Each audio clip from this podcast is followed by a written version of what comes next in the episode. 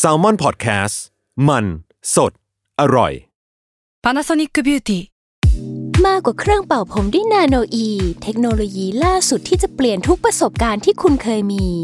นาโนอีมอยส์เจอร์พลัสเพิ่มความชุ่มชื้นให้เส้นผมหลังใช้งานมากขึ้นถึง 18 เท่า พร้อมชะลอการเฟดของสีผมสำหรับคนชอบทำสีผม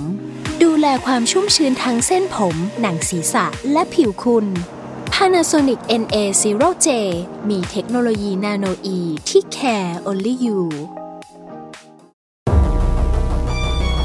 ทฤษฎีสมคบคิดเรื่องลึกลับ สัตว์ประหลาด ฆาตกรรม ความลี้ลับที่หาสาเหตุไม่ได้ เรื่องเล่าจากเคสจริงที่น่ากลัวกว่าฟิกชั่น สวัสดีครับ ผมยศมันประพงศ์ ผมธัญวัฒน์อิพุดม นี่คือรายการ Untitled Case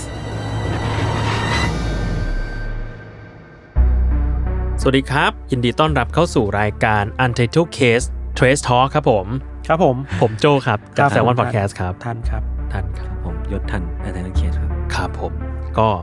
อันนี้ก็มีเรื่อง มี อยาก เรื่อง จะมาชวนคุย อ่า ไปเจอข่าว ผมเริ่มคึกคักแล้วผมเริ่ม ใน Twitter มาครับ อือหือ คือเกริ่นกันว่ามันเป็นเรื่องของการบริจาคสเปิร์ม อืมอืม ที่อาจจะสร้างปัญหามากกว่าที่คิด เออ คือปกติเวลาเราพูดถึงการบริจาคสเปิร์มอะเราจะนึกถึงในด้านดีๆเนาะว่าแบบอ่ามันคือการทำทำให้แบบ คนที่มีบุตรยาก เออ หรือว่า เออ คน อะไรประ ที่ มาณนั้น ต้องการที่จะมีบุตรได้มีบุตร อ่า อย่างที่ต้องการ ใช่ใช่ อย่างนี้เนาะ ใช่ อันเนี้ยไปเจอมาครับ คือผมไปไปอ่านบทความของคุณแจ็คลีนมรอส อือหือ จาก อืม เว็บ New York Times มา อ่า เออเขาก็เล่าเรื่องของเนี่ยเหตุการณ์การรับบริจาคสเปิร์ม อืม ซึ่งวุ่นวายมาก อือหือ เดี๋ยวจะเล่าให้ฟัง เรื่องมันเริ่มขึ้นในปี 2015 ครับ ครับ มีผู้หญิงคนหนึ่งเป็นชาวเนเธอร์แลนด์ อ่าฮะ ชื่อว่าคุณวานเนซ่าฟานเอไว อืม เป็นช่างไม้ เป็นผู้หญิงเป็นช่างไม้ อืม เธอเนี่ยต้องการมีลูก เพราะว่าเป็นสาวโสด แล้วก็อายุเยอะประมาณหนึ่ อาง ยุอา แล้ว นามก็เริ่มมากขึ้นแล้ว ใช่ ก็มองหาคนที่จะมาบริจาคสเปิร์มให้กับเธอ เพื่ออ ม เธอจะได้ตั้ง อืม ท้องมีลูกนะ อืม ตอนแรกก็ไปหาตามพวกคลินิก แบบผสมเทียมสำหรับผู้มีบุตรแต่มันแพงเกิน เธอก็เลยไปดูที่มันราคาย่อมเยาวลงหน่อย อืม มันก็เป็นสเปิร์มบริจาคในเว็บชื่อว่า Design for a Child อ่าฮะ อ่าชื่อก็ชัดเจนนะ ใช่ เออ เป็นตลาดสเปิร์มออนไลน์ ที่โตเร็วที่สุดแห่งหนึ่งของยุโรปเลย เอาจริงๆมันมันน่าเชื่อถือไหมพี่โจอันนี้ผมไม่มีความรู้เลย เออไม่แน่ใจเหมือนกัน แต่ คื ว่า อเวลามันมันดูเป็นออนไลน์ แล้วมันก็จะมีความน่าเชื่อถือลดลงไปอะ จริงจริงจริง การตรวจสอบที่มาของมันอะไรอย่างเงี้ยป่ะ อืม ใช่ ดูตรวจสอบยากอะไรเงี้ ประ ย มาณนั้นอ่ะ ใช่ใช่ซึ่งอันเนี้ยในเนี้ยมันก็จะมีเรียกว่ามีผู้ชายมาบริจาคสเปิร์มไว้มากมายเนาะ ครับ ทีเนี้ยคุณฟานเอไวเนี่ยก็เลยเจอกับผู้ชายคนหนึ่ง อืม เป็นนักดนตรีชาวดัตช์ชื่อว่าคุณโจนาธานเจคอบไมเออร์ อืม อืม อายุ 30 กว่ากว่าไมเออร์เนี่ยเขาก็ไปนัดเจอกัน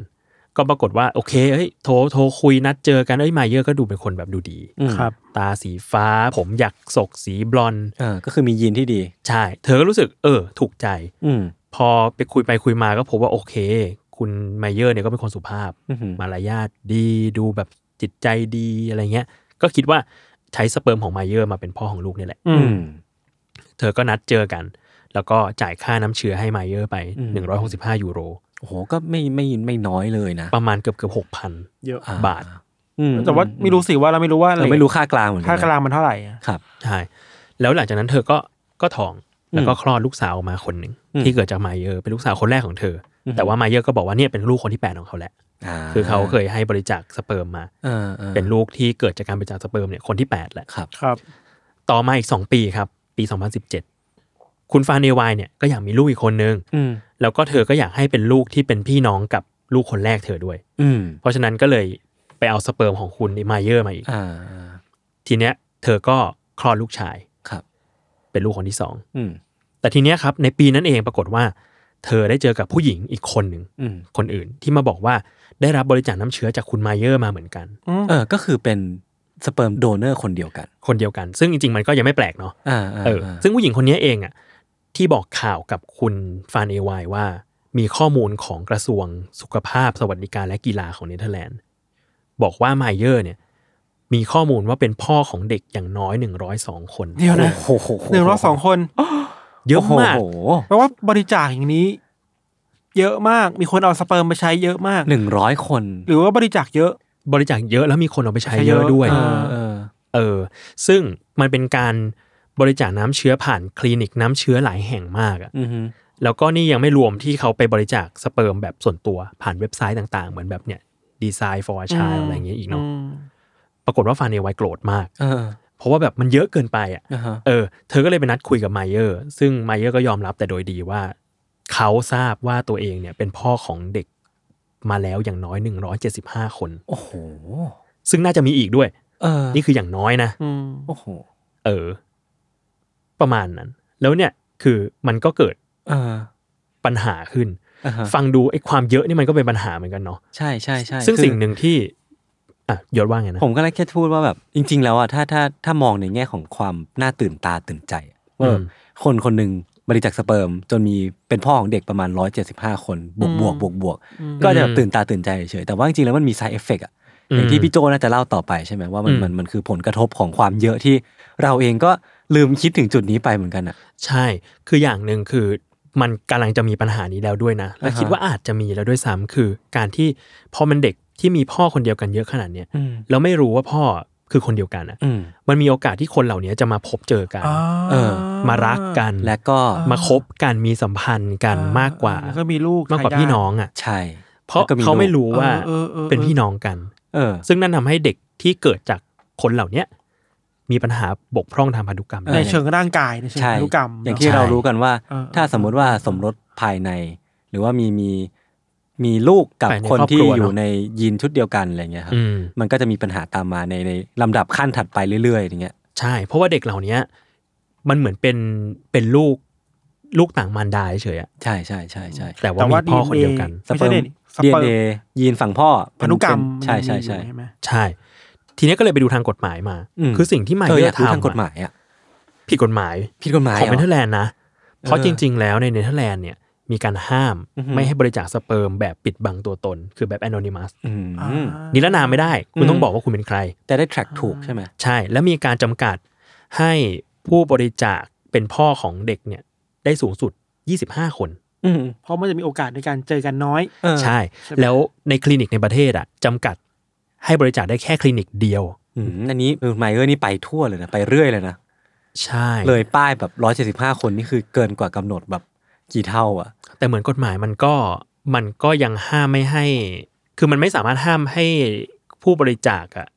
ไปบริจาคกับเว็บไซต์ไม่ได้ไง อ่า มันยังเป็นช่องโหว่ทางกฎหมายที่มันยังไปไม่ถึงอะไรอย่างนี้ป่ะพี่ ใช่ กฎหมายตามเทคโนโลยีแพลตฟอร์มไม่ทัน เออเออ ยังอัปเดตไม่ทัน คืออย่างเราเองก็ไม่ได้รู้ด้วยซ้ำว่ามีเว็บไซต์ที่มีจุดประสงค์อย่างนี้อยู่อ่ะ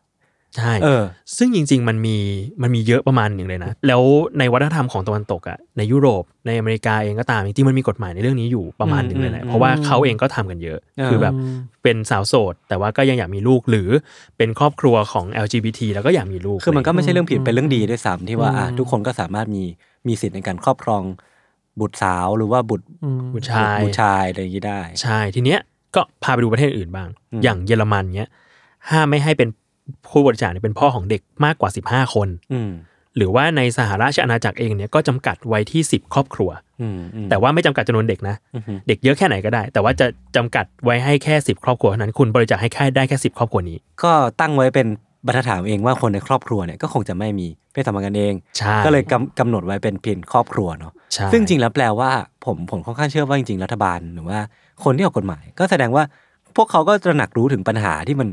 น่าจะเกิดขึ้นอ่ะ อืม อย่างอย่างกรณีของคุณไมเออร์อยู่แล้วอ่ะ อืม ก็เลยออกออกกฎหมายมาเพื่อรองรับตรงนี้เนาะ ม ใช่ เออแต่กลายเป็นว่ามันมีช่องโหว่ทางกฎหมายที่มันยังยังไปไม่ถึ ป ง ล่อย อะ ไม่ถึง อืม เออแล้วก็กลายเป็นปัญหาอย่างนี้อยู่อ่ะ ใช่เนี่ยส่วนของแต่ว่าที่หาของไทยหลายคนอาจจะสงสัยว่าไทยมีไหมตอนนี้ อืม หายังไม่เจอ อืม อยังเจอแต่พระราชบัญญัติเกี่ยวกับการอุ้มบุญ อืมม เอออก็คือแบบ อืม ผู้หญิงตั้งท้องแล้วก็เอาลูกให้เอาลูกให้คนที่มาจ้างอุ้มบุญอะไรอย่างเงี้ยเออมีกฎหมายคุ้มครองอันนั้นอ อ่า ยู่ อ่า ครับ อ่า แต่ว่าเรื่องการบริจาคน้ำเชื้อยังไม่มี อืมอืมอืม ของเราเนี่ยก็ไปเจอจากพี่โจเนี่ยแหละครับ อืม คือตอนแรกก็ยอมรับว่าไม่ได้เต็มเรื่องมาครับ อ่าอีก ครับ แล้วครับอืม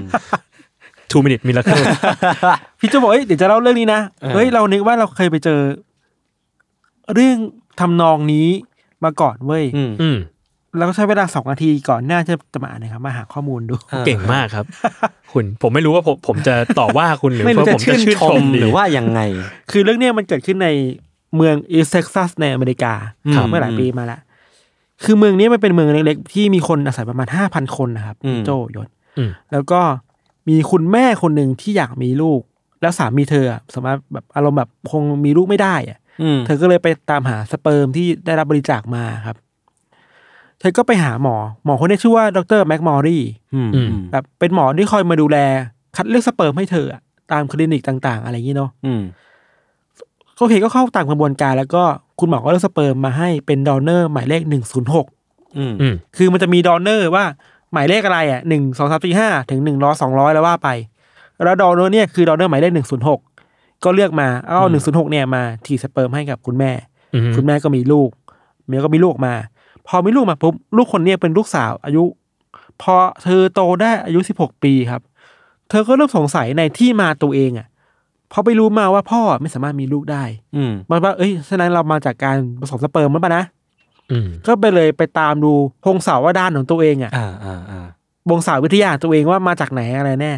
สืบไปสบมาเพื่อให้เจอได้ว่าดอลเนอร์หนึ่งศูนย์หกนี่เป็นใคร คืออยากจะไปเจอ อยากไปขอบคุณน่ะ อืม อืม เออที่ช่วยทำให้เธอเกิดมานะ อะไรเงี้ย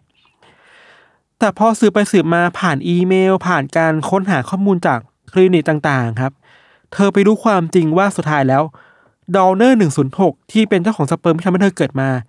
คือคุณหมอแม็กมอรี่อ่ะที่คัดเลือกสเปิร์มให้เธอ ให้ให้แม่เธอเอง อ่ะ ไอ้ อ่าฮะ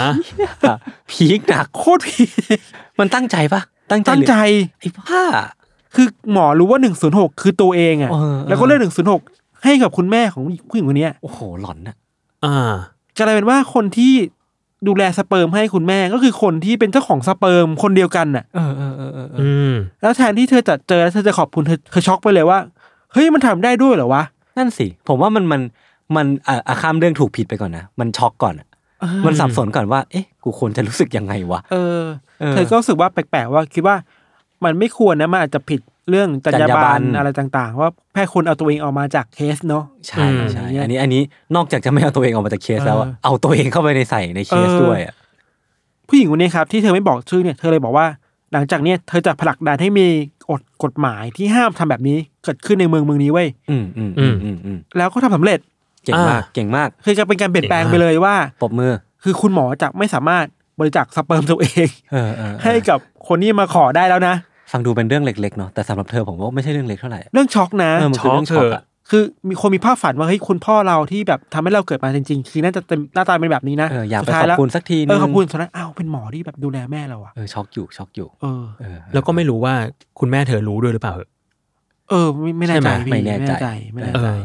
แต่ก็เป็นเรื่องที่ โอ้โห อีอย่างวะประมาณนึงอ่ะ ใช่อีกอย่างวะละกัน นี่ผมไปเซิร์ชมาเหมือนกัน ผมมีเคสที่อยากเล่าให้ฟังคล้ายๆของทันเลยอะ อืม มันมีที่ดัชที่เนเธอร์แลนด์เหมือนกั ครับ ก็เป็นด็อกเตอร์ ม ชื่อว่าดรแยน ก็เป็นแบบผู้เชี่ยวชาญด้านผสมเทียมเนี่ยเหมือนกัน ต่างกันตรงที่เขาไม่ได้ทำแบบเนี้ย อืม กับผู้หญิงแค่คนเดียวอะ อืม แต่มีหลักฐานว่า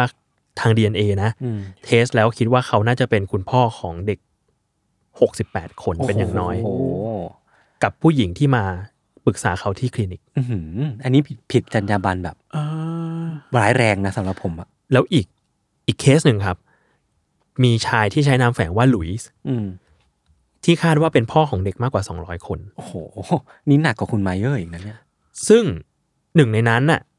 เขามีการให้ข้อมูลว่าเขาได้พบกับพี่น้องต่างแม่ของเขาเนี่ย อืม มากถึง 42 คน ไอ้บ้า แล้วทั้งหมดเนี่ยก็ตั้งกลุ่มไลน์ตั้งกลุ่มขึ้นมากลุ่มอะไรก็ไม่รู้แหละ เออเออ อาจจะไม่ใช่กลุ่มไลน์ก็ได้ตั้งกลุ่มขึ้นมา เพื่อที่จะได้รู้จักหน้าค่าตากัน อืม อืม เพื่อที่จะแบบเอ้ยนี่เป็นพี่น้องเรานะ เออ เราอย่าแบบเราอย่าไปเดทกันนะ อืม เออ เราอ ตั้ ย่า งข้อห้ามไว้ ใช่ใช่ที่น่าวิตกก็คือ ในกลุ่มเนี้ยจริง ๆอ่ะเคยมีคนที่เกือบจะได้เดทกับพี่น้องตัวเองแล้ว เหมือนแบบใช้แอปหาคู่อ่ะ เออ แล้วปัดมาเจอกันอ่ะ โหพีคหนักเลยอันนี้ เราก็กำลังรู้สึกรู้สึกแทนคนนั้นนะถ้าสมมติได้เดทกันนะ ถ้ารักกันไปแล้วอ่ะ แล้วมารู้ความจริงทีหลังอ่ะ เออเออ ก็ชอบเหมือนกัน เฮ้ย เรามีพ่อคนเดียวกันว่ะ มันดูเป็นพล็อตหนังญี่ปุ่นได้ คือ นะ เออ มัน อืม พูดไงดีนะ มันคิดได้หลายมุมแหละ อืม พี่โจยศ อืม คือ อ่ะ ในเชิงสุขภาพร่างกายมันก็มองด้วยความจริงชุดหนึ่ง อืม ในเชิงสังคมมันจะมองได้อีกแบบหนึ่งก็ได้อะ อืม อืม คือมันมองได้หลายมุมมาก แต่ว่า เราเราไม่กล้าตัดสินเลยอะแต่เราพูดว่ามันช็อกอะ อืม ใช่ แน่ๆคือช็อกแน่ๆแหละ อืม ใช่ ว่าเฮ้ย เรากำลังจะเดทกันเป็นแฟนกันแล้ว โดยที่เรามี เรามาจากคนคนเดียวกันอะ อืม มาจากพ่อคนเดียวกัน อืม อาจจะไม่ใช่พ่อที่เลี้ยงดูมา แต่เป็นพ่อแบบลิเทอรารี่พ่ออะ ก็คือได้ พ่อได้ถัง ได้ยินชุดเดียวกัน ได้ มา ยินสเปิร์มมา เออเออ อืมเรารู้สึกว่าความต้องการมีลูกอะไม่ใช่เรื่องผิดนะ อืมม คือเราจะไปเบลมเรื่องเรื่องเทคโนโลยีในการในการแบบ ไม่ได้ ฝังสเปิร์ม ไม่ได้ หรืออะไรเงี้ยไม่ได้หรอก เออ คือมันมีความต้องการหลากหลายเนาะ อืม บางคนก็ต้องการเป็นซิงเกิลมัมแหละบางคนต้องการแค่มีลูกไม่ได้อยากจะมีสามีอะไรเงี้ยไม่ได้อยากจะมีคู่ชีวิตไปด้วยกันอะไรเงี้ยแต่ว่าคิดว่าระบบมันควรจะรัดกุมกว่านี้ เออ ใช่ เห็นด้วย ใช่ใช่ กลไกระเบียบในการกำกับควบคุมบริการเหล่าเนี้ย อืม อืม อย่างน้อยกฎหมายก็ต้องเท่าทันเทคโนโลยีมากขึ้นนะเนาะ ใช่ สิ่งหนึ่งเลยที่เป็นช่องโหว่มากๆอ่ะคือทุกคลินิกอะมันจะมีการถามว่า คุณเคยบริจาคที่อื่นมาหรือเปล่า อืม อืม แล้วคือมันตรวจสอบไม่ได้เลยนะ ถ้าบอกว่าไม่เคย มันแค่เป็นคำถาม yes or no อย่างเงี้ยป่ะ ใช่ ถ้าบอกว่าไม่เคยแล้วแบบ เราจะรู้ได้ไงว่าเขาโกหกหรือเปล่า เออเออเออ มันเหมือนกับเวลาเราเข้าเว็บอันตรายแล้วบอกว่าคุณอายุสิบแปดหรือเปล่า เออใช่ yes จบ Yes จบ จบ เออ ฟรี เออ แล้วคนที่อายุไม่ถึงก็กดเข้าไปก็ได้แล้ว อืมอื มั ม นก็ อืม กำกับได้แค่ไหนนะครับ อืมก็เลยรู้สึกว่าในฐานะคนที่กำกับดูแลหรือว่ากฎหมายหรือว่าเรียกว่าเจ้าหน้าที่รัฐกระทรวงอะไรต่างๆอ่ะจริงๆ แล้วมันควรจะเข้ามาดูพัฒนาการของแบบเทคโนโลยีหรือสังคมเหล่าเนี้ย มดู ว่ามันมันมันไปถึงไหนแล้วแล้วเราควรจะกำกับดูแลมันแค่ไหนอ่ะ มาดูช่องโหว่ว่ามันมีช่องโหว่ตรงไหนบ้าง ใช่ อะไรเงี้ย ใช่ แล้วสิ่งที่สำคัญสำหรับพี่มากๆเลยคือ หน้าที่เราไม่ใช่การห้าม อืม อืม เออไม่ใช่การห้ามว่าโอ๊ยสิ่งนี้ถ้ามีปัญหามากก็ห้ามมันซะ อืม เอออะไรเงี้ย บางทีความต้องการมันมีอยู่อะแต่มันไม่ได้ผิดอะไรอะแต่ว่าเราต้อง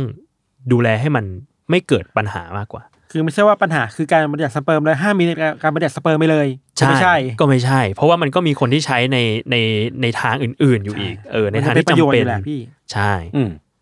ก็ประมาณนี้ครับ โอ เค เค สที่ ครับ เตรียมมาครับ จริงๆก็ยังมีเรื่องของผมเป็นเรื่องสั้น ครับ ก็จบที่ตรงนี้แหละค เอ รั อ บ ไม่ ได้ยินว่ายศก็เตรียมมาครับเขาเตรียมมาแล้วให้เขาหน่อย ผมเสียใจมาก คือมันมันจะแบบตัดตัดแบบจากมูทที่พี่โจ พี่ทันเล่ามาเมื่อกี้มากๆเลยอะ อ่าฮะ คือของผมมันเป็นเรื่องแรปเปอร์คนหนึ่ง ครับ คือมันเป็นเป็นข่าวที่กำลังเป็นเทรนด์อยู่ใน Facebook ของผมตอนเนี้ยแบบมีคนแชร์เยอะมากหรือว่านู่นนี่ไม่แน่ใจว่าในกลุ่มอันเดอร์คลับมีหรือเปล่านะ คือเป็นเรื่องของแรปเปอร์คนหนึ่งที่ล่าสุดวันที่ 3 กุมภาที่ผ่านมา เขาได้เข้าห้องอัดสตูดิโอของเขา แล้วก็ลงคลิปวิดีโอคลิปหนึ่งที่เขากำลังซ้อมเพลงอยู่ร้องเพลงอยู่ในห้องอัดนี่แหละใน ครับ อินสตาแกรมแต่ประเด็นคือที่คนแม่งให้ความสนใจมากๆอะคือที่กลางหน้าผากของเขาอะพี่ แม่งมีเพชรเม็ดเป้ง สีชมพูติดอยู่กลางหัว ลองนึกภาพวิชั่นเลย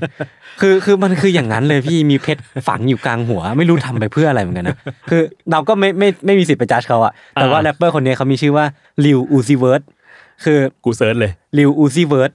คือเขาเนี่ยทำการผ่อนเขาคือจากทวิตเตอร์เขานะ อ้างอิงมาจากทวิตเตอร์ของเขา ครับ เขาพมทำการผ่อนไอ้เพชรเนี่ยมาตั้งแต่ปี 2017 จนถึงปี อ่า 2021เนี่ยที่เขาสามารถเอามันมาฝังไว้บนหัวได้จริง ๆ แล้วอะ มันไม่เจ็บหรอ ไม่แน่ใจมันคือการผ่าตัด มันคือเซอร์เจอรี่อย่างหนึ่ง ซึ่งมูลค่าตรงเนี้ยพี่ทัน อ่า 24 ล้านดอลลาร์เพชรเนี่ยประมาณ 10ถึง11กะรัตประมาณประมาณ 11 12กะรัตอะไรเงี้ย คือมันมูลค่ามันมหาศาลมากเลยนะพี่ยี่สี่ล้านดอลลาร์ที่อยู่กลางหน้าผากของเขาอ่ะ คือเขาอยากโชว์ คือเหมือนเท่าที่ผมไปอ่านมาครับ จากอ้างอิงจากแมกกาซีนเดสเนาะคือมันมีอาร์ติเคิลออนไลน์ เขาบอกว่าริวอูซิเวิร์ดเนี่ยคือภาพจำของเขาคือเขาเป็นแฟชั่นไอคอนอ่ะ อืม คือมัก อืม มักจะมีภาพจำเรื่องการนำเทรนด์หรือว่าชอบแต่งตัวต่างๆอยู่แล้ว ซึ่งเขาก็รู้สึกว่าเขาอยากยกระดับไปอีกขั้นหนึ่งด้วยการอันนี้แหละ ยก เอา ระดับ เอาเอาเพชรไปฝังกลางหัวตัวเอง ชอบคำว่ายกระดับ ยกระ ดับ กลาย ยระ เป็ ดั น บ วิชั่น เออจุลระเบิดเปิดตัว คือผมผมนับถือเขานะ ผมชอบเขานะ เออเออเออ คือผมชอบ เออ ชอบอะไรอย่างนี้มากเลยนะ คน พี่ มันมันๆอ่ะ เออมันมันกล้าแบบเท่อะเออยอมรับว่าเท่ เอาจริงมันมันดูตัวการ์ตูนมากเลยนะ เออวิชั่น สนุก ชัดๆอะ นะ ไม่แน่ใจว่าเขาเป็นแฟนคลับตัวมาเวลหรือเปล่าเหมือนกัน ไม่รู้เหมือนกั เรา น เออ เราแค่อยากรู้ว่า ไม่เจ็บหรอ ผมว่าเจ็บ ผมว่าที่มันตลกคือเขาบอกว่า ตอนเนี้ยเพชรที่ลงในไอจไปอะมันยังไม่เข้ารูปเข้ารอย อ่าร ร ออีกสักพัก รอแผลมันหายบวม มันจะอยู่กลางหน้าผากเขาจริง เอาตอนนี้มันเบี้ยวอยู่ ๆ มันยังมันยังแบบบวมๆออกมานิดนึงอ่ะ อ่ามั มันยังผิดโพสิชันที่เขาต้อง แต่ การ ก็เป็น ไว้ ความสุขเขาแหละ เออ ใช่ ผมว่าผมนับถือเขา ความสุขเขาแหละ แบบเจ็บจริงใจจริง เออ ดูยอมเจ็บนะ ใช่ใช่ใช่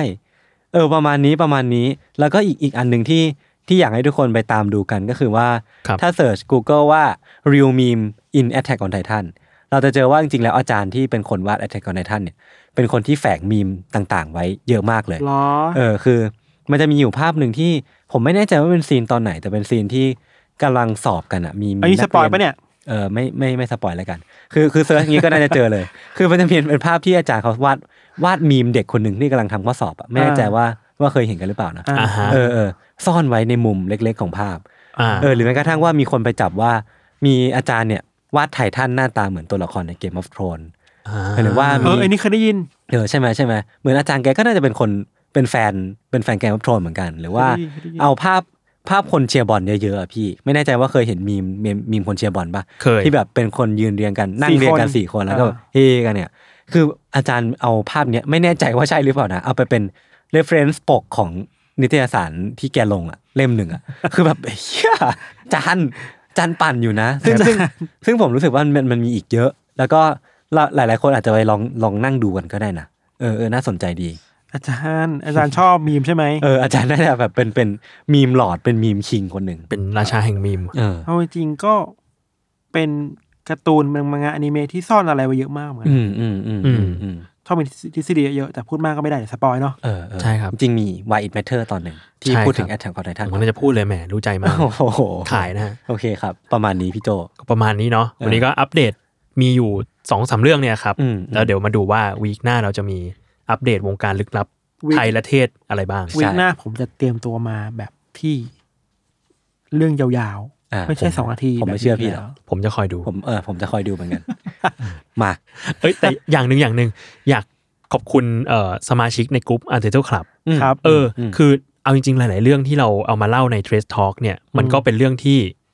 เก็บตกมาเนาะ สมาชิกเหล่าเนี้ยเออเอามาพูดคุยกัน เออเป็นเป็นหูเป็นตาที่แบบโหยทำได้ทำหน้าที่ได้ดีกว่าเราเยอะมากเลย สนุกมาก บางทีก็เออ